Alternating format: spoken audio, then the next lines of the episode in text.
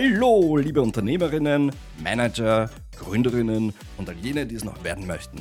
Mein Name ist Thomas Hiskra und ich bin Host des neuen Leadership Podcasts Leaders for Leaders und ich heiße euch recht herzlich willkommen zu einer weiteren Folge. Mein heutiger Gast hat eine riesige Berufs- als auch Lebenserfahrung und machte seinen Karriereeinstieg bereits in meinem zarten Alter von nur einem Jahr in der Finanzbranche bei der BAWAG Österreich und war dort in verschiedenen Positionen bis zum Jahr 2003, wo er mit einer Reihe von Aufgaben bei der Mercanti Bank auf Malta betraut wurde. Unter anderem war er dort CEO, geschäftsführender Direktor, Mitglied des Personalvergütungs- und Nominierungsausschusses sowie des Kreditausschusses und war so für den Betrieb und das Geschäft der Baba Group auf Malta verantwortlich und setzte die lokale Geschäftsstrategie um. Seit 2019 ist er Direktor bei der diesigen Bank und ich heiße ihn heute recht herzlich hier bei mir willkommen, Dr. Otto Karasek. Ja, hallo Otto, danke, dass du dir heute Zeit genommen hast für unseren Leaders for Leaders Podcast. Hallo, schönen Nachmittag, Thomas. Freue mich, wenn ich bei euch heute einmal einige meiner Themen halt adressieren kann. Ja, ich finde es sehr spannend. Äh, du hast ja eine irre Lebenserfahrung, ähm, hast fast 40 Jahre oder über 40 Jahre deines Lebens in der Finanzbranche verbracht. Ähm, vielleicht erzählst du uns mal so von, von deinen wichtigsten Stationen und, und äh, wo du jetzt aktuell tätig bist. Ja, also ich arbeite seit 1983 in der Finanzbranche und natürlich haben wir seitdem halt mehrere neue Ehren gesehen, halt Entwicklungen, wo teilweise wirklich kein Stein am anderen geblieben ist in der Finanzbranche. Und äh, die letzten Jahre ist die Dynamik und das Momentum äh, eigentlich noch größer geworden. Wenn man rückblickend schaut, wie Anfang der 80er Jahre auch in Österreich der Finanzsektor bzw. der Bankensektor aufgestellt war, war alles ordentlich schön geordnet. Äh, äh, die Banken waren zum Großteil eigentlich sehr hierarchisch organisiert. Es waren Führungspersönlichkeiten, die sehr autoritär agiert haben. Anfang, angefangen jetzt natürlich von der BAWAG, Frötl Elsner, BSK, äh, im Roten Lager BSK Nöstlinger. Es waren äh, Androsch, äh, Schmidt-Chiari, also eine Zeit, wo halt ein sehr egomaner, autoritärer Führungsstil halt damals üblich war, weil eben die Banken selbst halt, äh, halt sehr, sehr äh, ordentlich äh, aufgebaut waren. Das Umfeld war sehr eingeschränkt. Es war Österreich und äh, es hat sehr viele Restriktionen gegeben im Geschäft mit, mit dem Ausland. Und äh, es waren die Banken damals auch sehr unter politischen Einfluss. Also man hat das rote Lager gehabt und man hat das, äh, man hat das äh, schwarze Lager gehabt und äh, die haben alle ihre Banken gehabt. Und äh, der Zusammenhang zwischen Politik und Banken war damals sehr, sehr groß. Das kann man sich heute absolut alles nicht mehr vorstellen. Äh, teilweise sind die Postenbesetzungen eigentlich wirklich nur in den Parteizentralen, auch in den Banken äh, vereinbart worden. Und äh, äh, damit hat man sich auch die Kontrolle und den Einfluss des Bankensektors gesichert. Du, du bist ja auch sehr, sehr international äh, tätig oder warst und, und, und, bist das jetzt nach wie vor unter anderem auch Direktor oder Aufsichtsratmitglied äh, bei einer maltesischen Bank. Ähm, ist, das, ist, ist dieses Thema oder dieses Phänomen, so wie du das beschreibst, ein rein österreichisches Thema oder, oder kann man sagen, das ist international so äh, gepflegt worden?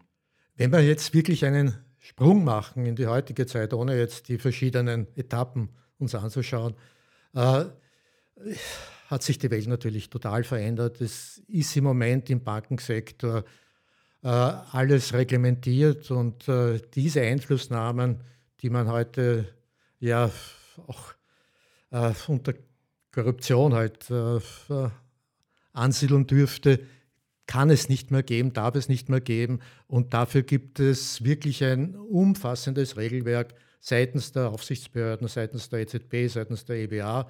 Und äh, äh, damit gibt es auch klare Kriterien und, und Vorgangsweisen und Prozesse, wie es eben äh, notwendig ist, sämtliche Führungspositionen in, im Finanzsektor, in den Banken zu besetzen. Jetzt sagen viele, der Banken oder, oder die Finanzbranche allgemein ist überreguliert.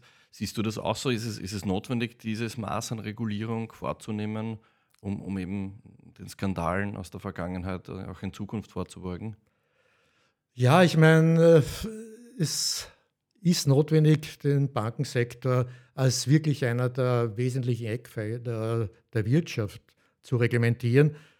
Äh, vielleicht hat man das Kind mit dem Bade ausgeschüttet, dass wirklich jede Kleinigkeit äh, mit, äh, mit hunderten Seiten und Vorschriften halt geregelt werden muss. Aber das sieht man nicht nur im Bankenbereich, das ist einfach Teil halt der, auch der Europäischen Union. Und da bedauere ich schon, dass man sich nicht mehr auch auf den Common Sense äh, der, der Mitarbeiter oder auch der Führungskräfte verlässt. Weil es geht ja nicht nur um die Führungskräfte, auch jede Vorgangsweise in den verschiedenen äh, Bereichen der Bank ist genau geregelt. Und da gibt es Checklisten und da muss man abhaken und dann gibt es Prozedere und dann gibt es äh, Ratingverfahren. Es ist alles bis ins letzte Detail geregelt und ich glaube, das geht vielleicht ein bisschen zu weit. Man sollte auch die Eigeninitiative äh, der Mitarbeiter auch äh, stärker forcieren. Du hast jetzt die Europäische Union da auch mit angesprochen. Ist das zum Beispiel in den USA oder in, in Großbritannien anders? In den USA gibt es auch die entsprechenden Vorschriften und die Regelungen sind auch äh, sehr weitgehend, aber trotzdem bleibt mehr Spielraum über für den einzelnen Mitarbeiter. Es in, bei der Größe des Landes gar nicht möglich, dass man alles bis ins letzte Detail regelt. Also es ist weniger bürokratisch in den USA, aber die EU, EU ist halt auch ein sehr bürokratisches äh, Organ geworden und äh, wir sollten auch mehr halt hier den Einzelnen wieder an Freiheiten, würde ich fast sagen, zu, zulassen.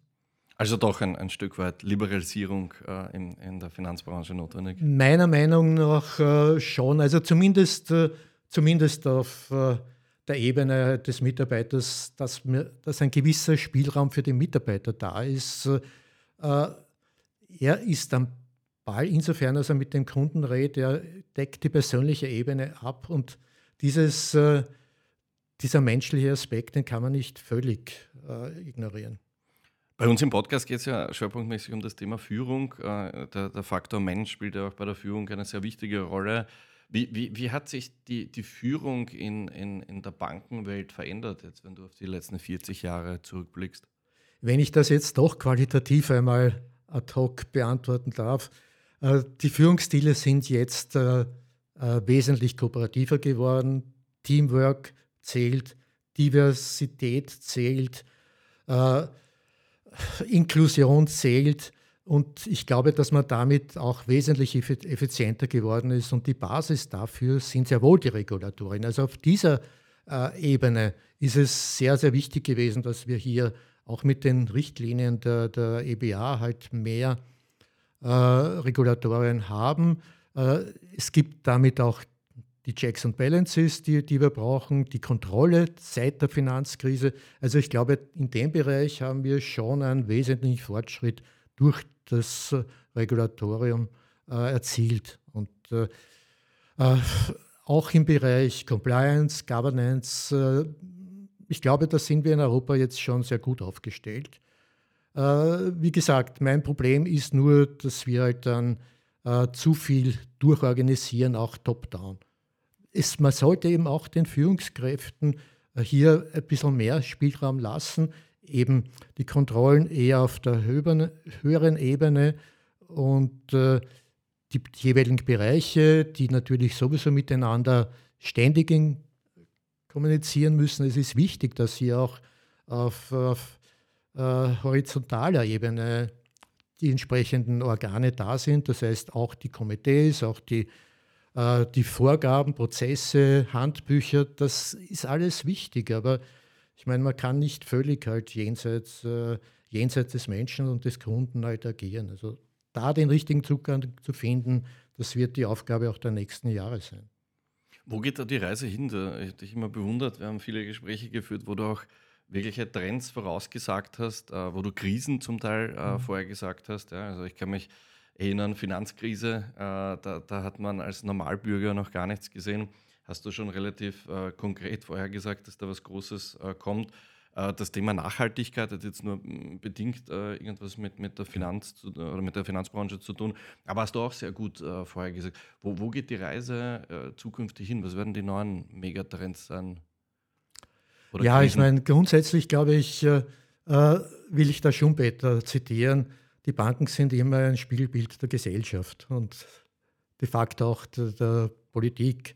Und damit haben die Banken natürlich das Problem, äh, dass sie in einem Umfeld äh, arbeiten müssen, das halt wesentlich äh, unsicherer geworden ist. Und wie gesagt, auch aus der Sicht verstehe ich durchaus hier, dass, wir, dass wir entsprechende Regulatorien haben, dass wir Prozesse haben. Es wird in der Zukunft auch einen gewissen Kampf zwischen Gesellschaftsschichten geben. Es wird härter und äh, wir haben in den 20er Jahren ja gesehen, dass, dass damals äh, äh, letzten Endes äh, die Banken gekracht haben auch. Und ich glaube, dass wir hier jetzt wesentlich weiter sind. Ich glaube, mit den, mit, äh, auch mit den Führungsprinzipien, die wir jetzt haben, äh, dass wir hier sehr gut aufgestellt sind für, für die Krisen, die uns im politischen Bereich halt äh, vor der Tür auch stehen. Sind die fetten Jahre vorbei? Ja, sicher, sicher. Ich meine, wir waren in einem im Finanzsektor, sagt man, in einer Goldilocks-Ära, äh, so ab den mit den Babyboomers in 70er, 80er, 90er Jahren und, und äh, es ist halt einfach nicht mehr so viel zu verteilen. Und damit nehmen die Verteilungskämpfe zu und äh, die Kämpfe auch äh, zwischen verschiedenen Bevölkerungsschichten. Und ja, wie gesagt, es reflektiert sich alles auch in dem, im Finanzsektor.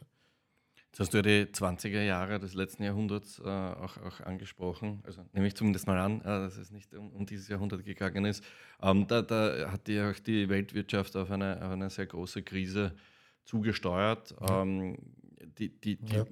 wird es jetzt wahrscheinlich in, in dem Umfeld äh, oder in diesem Ausmaß nicht geben.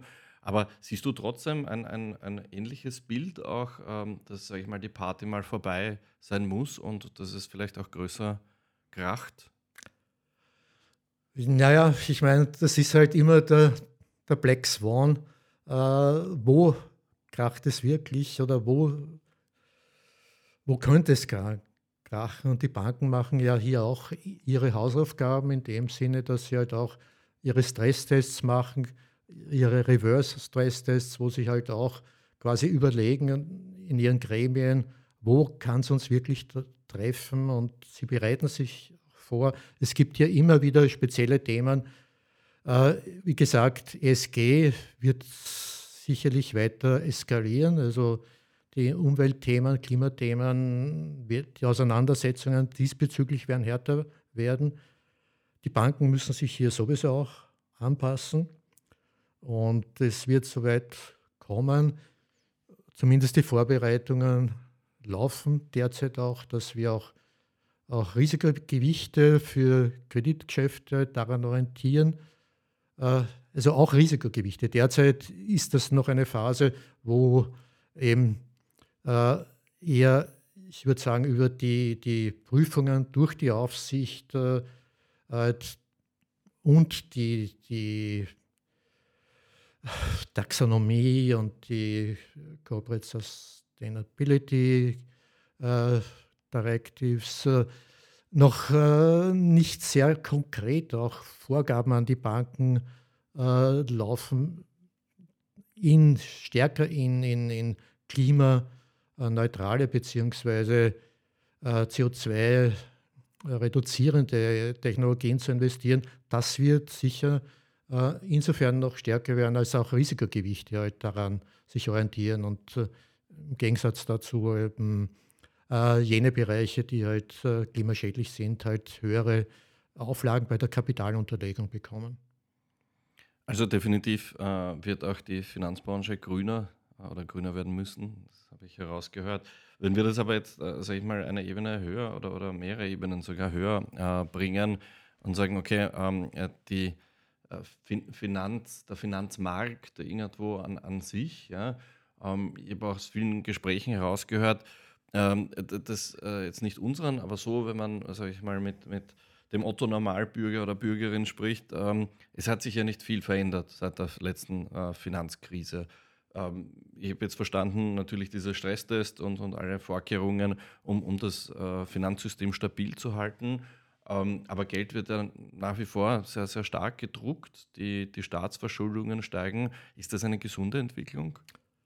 Naja, gut, das sind halt wieder die, die volkswirtschaftlichen Themen. Äh, ich glaube, die Notenbanken waren an sich unter dem Druck, äh, und das sind auch die Lehren aus den 20er, 30er Jahren, äh, nicht das Geld weiter zu verknappen, sondern für hohe Liquidität zu sorgen.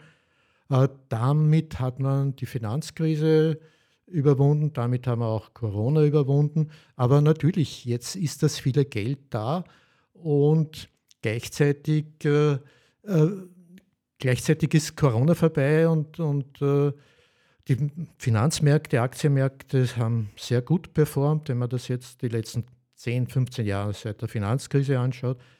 Äh, eben weil die Liquidität äh, eher in die Finanzmärkte in die Wirtschaft äh, geflossen ist. Und äh, das kann uns insofern die nächsten Jahre quasi äh, schaden, weil, äh, weil mit der, der besseren Wirtschaftslage auch die Transaktionsgeschwindigkeit des Geldes zunimmt. Und damit ist eine Basis da, dass, dass die Inflation halt äh, aufgrund der hohen Geldmenge äh, weiter hoch bleibt. Äh, ja, ich meine, das ist vielleicht auch ein Thema der alten Monetaristen, die derzeit ja überhaupt nicht mehr äh, aktuell sind in der, in der Makroökonomie. Ökonomie. Äh, Friedman ist out. Die Deutschen haben wirklich jahrelang eigentlich auch vor der Finanzkrise Geldmengensteuerung betrieben. Das geht jetzt auch nicht mehr.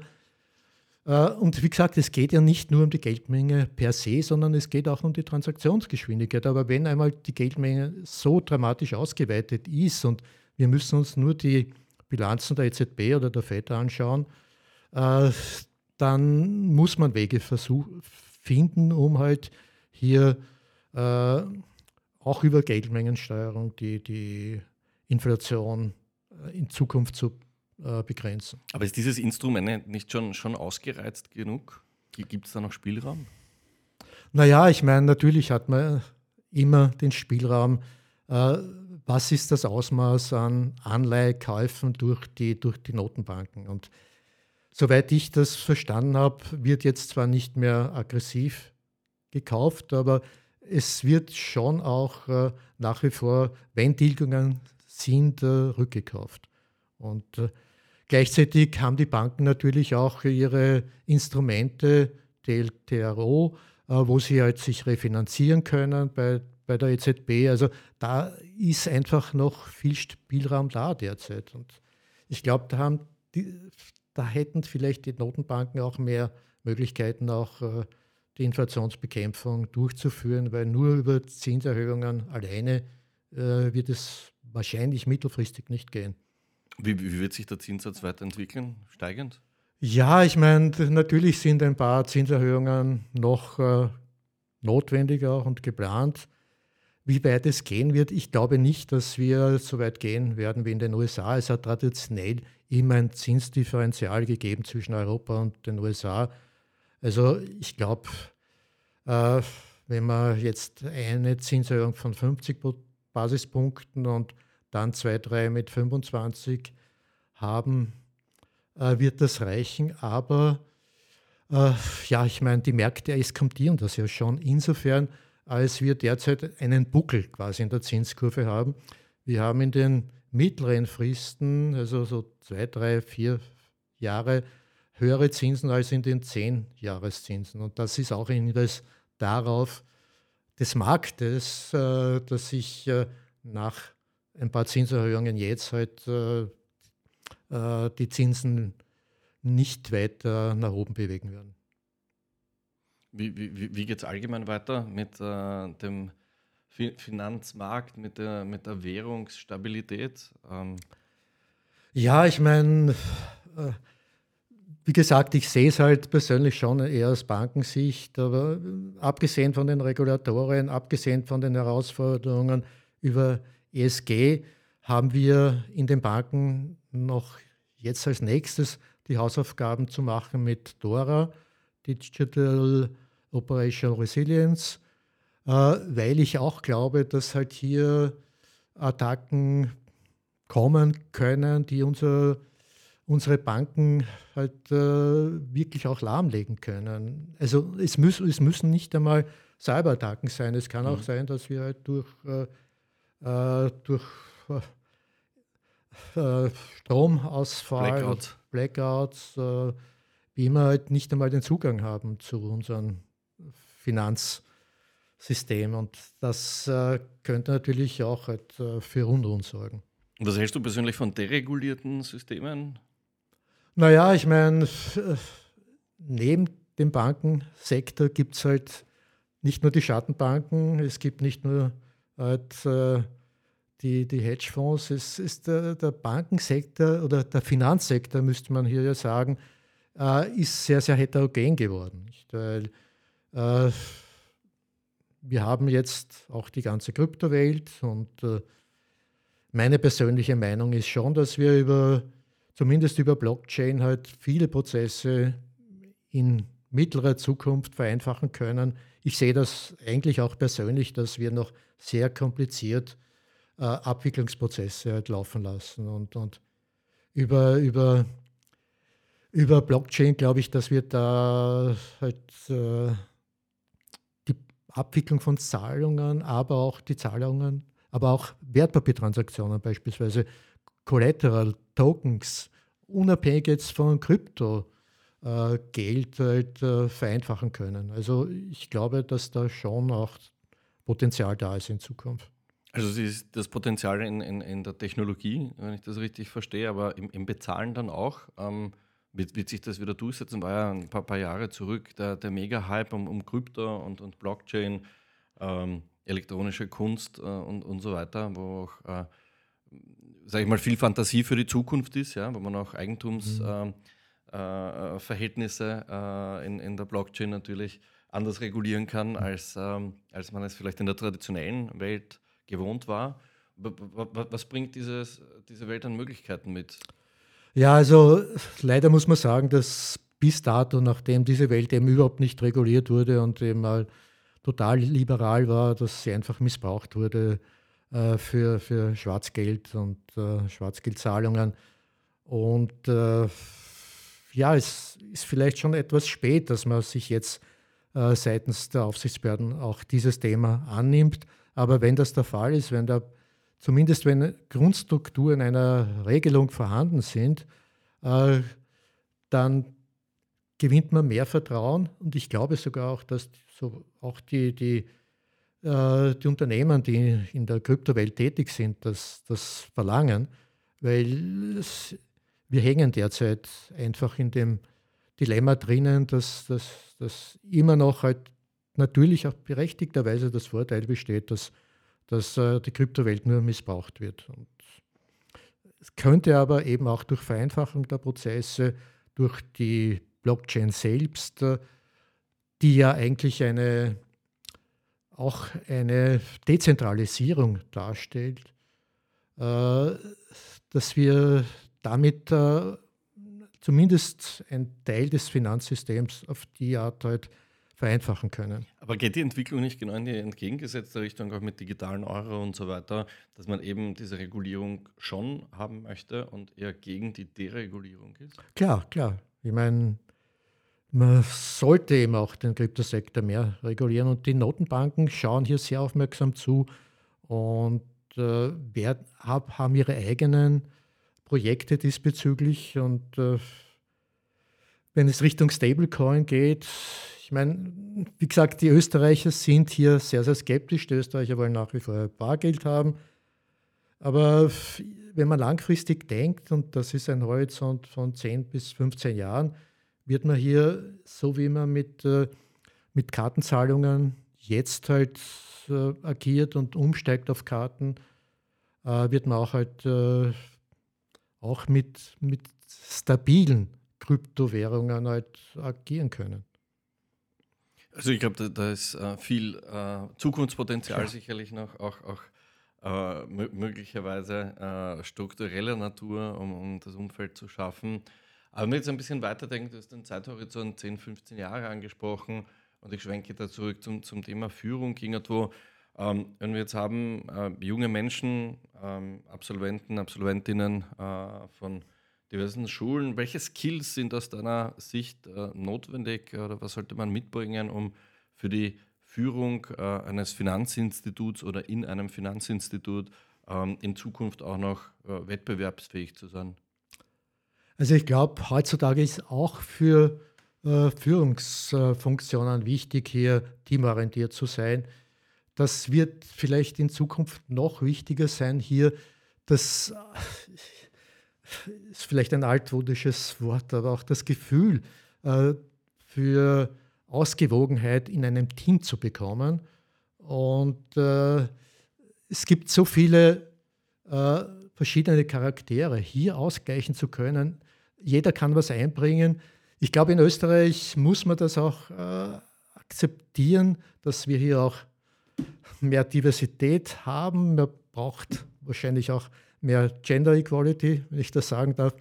Ich meine, ich persönlich habe noch Probleme mit, mit, äh, mit den 40 Prozent Frauenquote. Das sind wir, wir sind einfach noch nicht so weit. Brauchen wir eine Quote dazu? Ein gutes Thema. 40 Prozent Frauen im, im, Aufsichtsrat, ja. Ich meine, da gibt es ja das. Äh, da gibt es ja von der Europäischen Union schon das Gesetz, das 2026 in Kraft treten soll.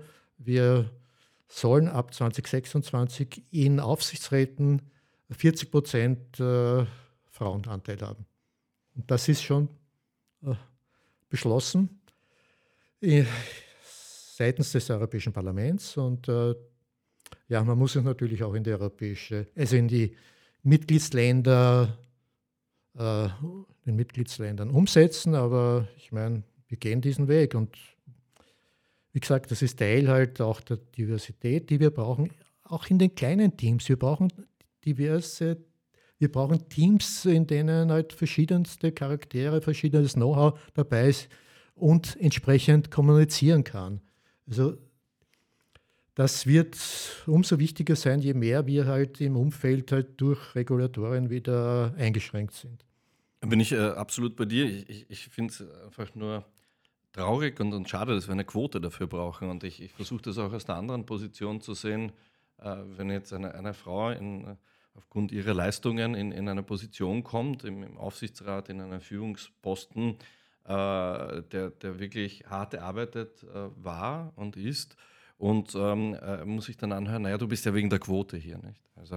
Ja, klar.